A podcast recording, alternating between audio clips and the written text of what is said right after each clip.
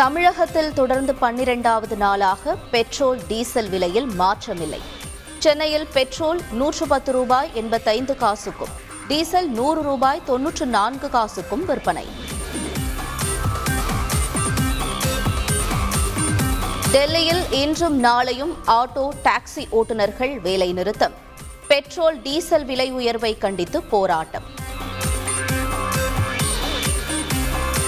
அரசு பள்ளி மாணவர்களுக்கான நான் முதல்வன் திட்டம். பன்னிரெண்டாம் வகுப்பு மாணவர்களுக்கு இன்று முதல் இணைய வழி நேரலையில் நடைபெற உள்ளதாக அறிவிப்பு. தொடர் விடுமுறை முடிந்து சென்னைக்கு திரும்பும் மக்கள். ரயில் மற்றும் பேருந்து நிலையங்களில் நிரம்பி வழியும் கூட்டம்.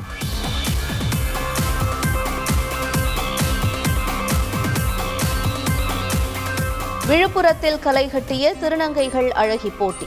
மிஸ் திருநங்கை பட்டத்தை தட்டிச் சென்றார் சென்னையை சேர்ந்த சாதனா. நெல்லை பாளையங்கோட்டை பேருந்து நிலையத்தில் நாட்டு வெடிகுண்டு வீச்சு. சிசிடிவி காட்சிகளை ஆய்வு செய்து மர்ம நபரை தேடி வரும் போலீசார்.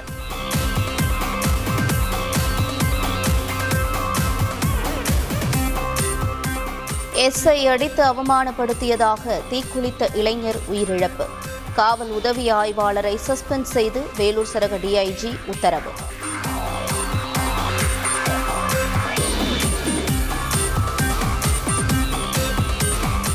நெல்லை அருகே நிலத்தகராறில் மூன்று பேர் வெட்டி கொலை. நான்கு தனிப்படை அமைத்து விசாரணை. பதற்றம் காரணமாக போலீசார் குவிப்பு.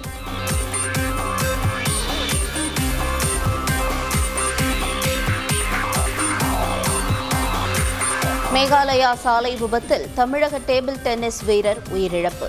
தேசிய சாம்பியன்ஷிப் போட்டியில் பங்கேற்க சென்றபோது நேர்ந்த சோகம்.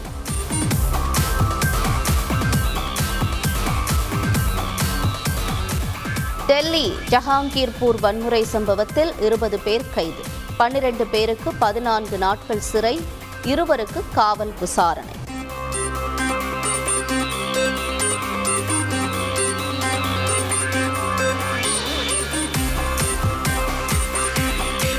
மத்திய நிதியமைச்சர் நிர்மலா சீதாராமன் இன்று அமெரிக்கா பயணம்.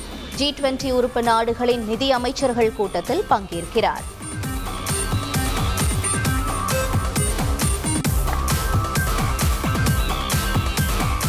இலங்கை அமைச்சரவையில் ராஜபக்ஷ வாரிசுகளுக்கு இடமில்லை. அதிபர் நடத்திய கூட்டத்தில் முடிவெடுத்துள்ளதாக தகவல்.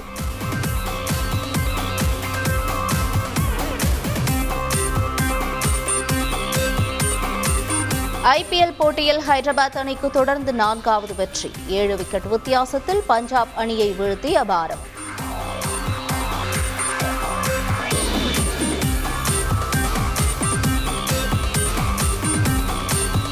ஐபிஎல் தொடரின் இருபத்தி ஒன்பதாவது லீக் போட்டியில் குஜராத் அணி வெற்றி. மூன்று விக்கெட்டுகள் வித்தியாசத்தில் சென்னையை வீழ்த்தியது.